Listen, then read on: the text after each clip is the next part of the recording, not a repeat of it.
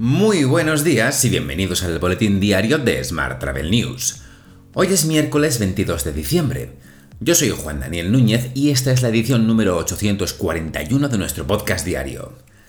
Hoy comentamos las novedades sobre el pasaporte COVID en la Unión Europea y los últimos movimientos en la directiva de Globalia. ¡Comenzamos!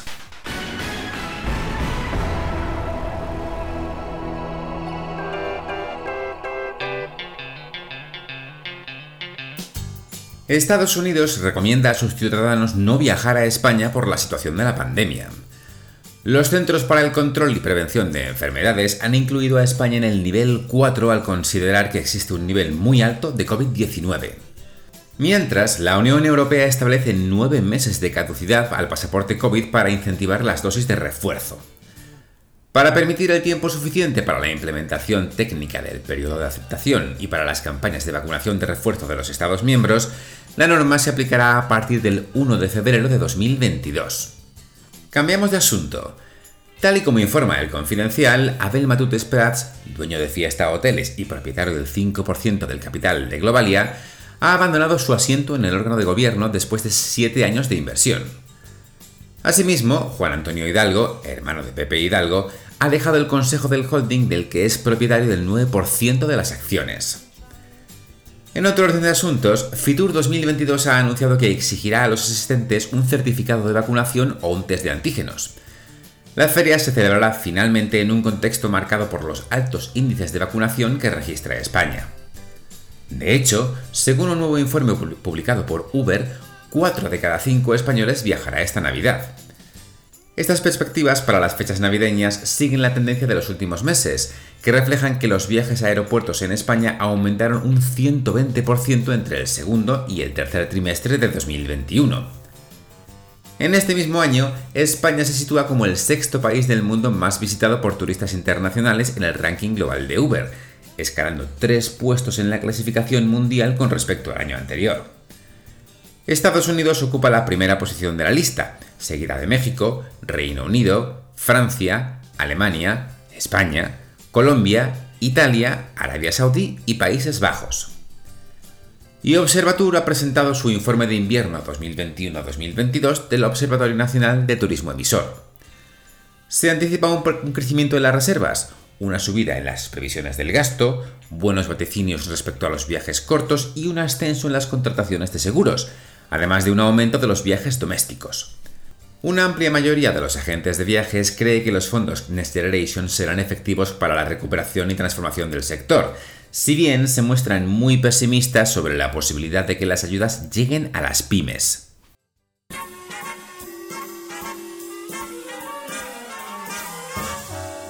Hablamos ahora de transporte. El tráfico aéreo alcanzó el 75% del nivel de 2019 durante la primera quincena del mes de diciembre, a pesar de la amenaza de la variante Omicron en Europa. Para enero, Eurocontrol prevé un escenario neutral con un 79% del tráfico aéreo y en su previsión más optimista del 87%. Más temas. AENA adjudica a Enaire los servicios de navegación aérea durante 5 años por 600 millones de euros. La Comisión de Auditoría de AENA ha dado previamente el visto bueno a la operación, al considerar que Enaire es, conforme a la ley, el único prestador posible para estos servicios. Mientras, Ryanair celebra la sentencia del Tribunal de Justicia español en la que confirma que la política de equipaje de cabina de la aerolínea cumple con la legislación de la Unión Europea. Además, permite a todos los pasajeros llevar un bulto pequeño de equipaje de cabina de forma gratuita.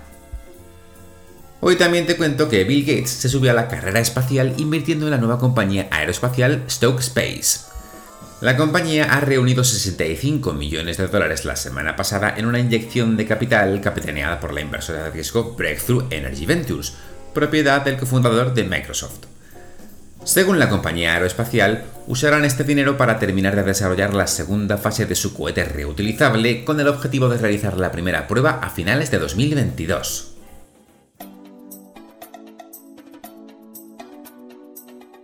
Vamos con la información sobre destinos. El gobierno español ha acordado una inversión de 615 millones de euros de los fondos de recuperación Next Generation dedicados al programa de planes de sostenibilidad turística en destinos. Los beneficiarios ascienden a 169 proyectos en las diferentes comunidades autónomas. Más temas. Las Islas Baleares cierran 2021 con 46 proyectos sostenibles finalizados gracias a la recaudación de la tasa turística. El importe total de los proyectos cumplimentados alcanza los 41 millones de euros. Desde la implantación en 2016 de esta tasa turística, las islas realizan importantes inversiones que favorecen el turismo sostenible y la conservación. Y en Estados Unidos, Broadway League anuncia bwaytoday.com, el objetivo es facilitar a los espectadores acceder a los espectáculos que se presentan a diario.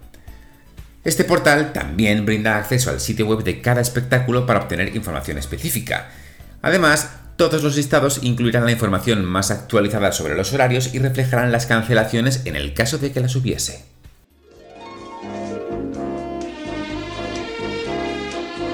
Hotel. Terminamos hoy con la actualidad hotelera. Asotel gestiona, junto a Salud Mental La Palma, estancias gratuitas en hoteles de Tenerife para los afectados por el volcán. El programa Respiro Familiar ha facilitado hasta la fecha a 39 vecinos de la Isla Bonita unos días de desconexión en hoteles y apartamentos asociados a la patronal tinerceña. Más temas. Un informe elaborado por la gestora inmobiliaria Colliers refleja que la inversión hotelera casi se triplicará en 2022 y alcanzará los 2.850 millones de euros.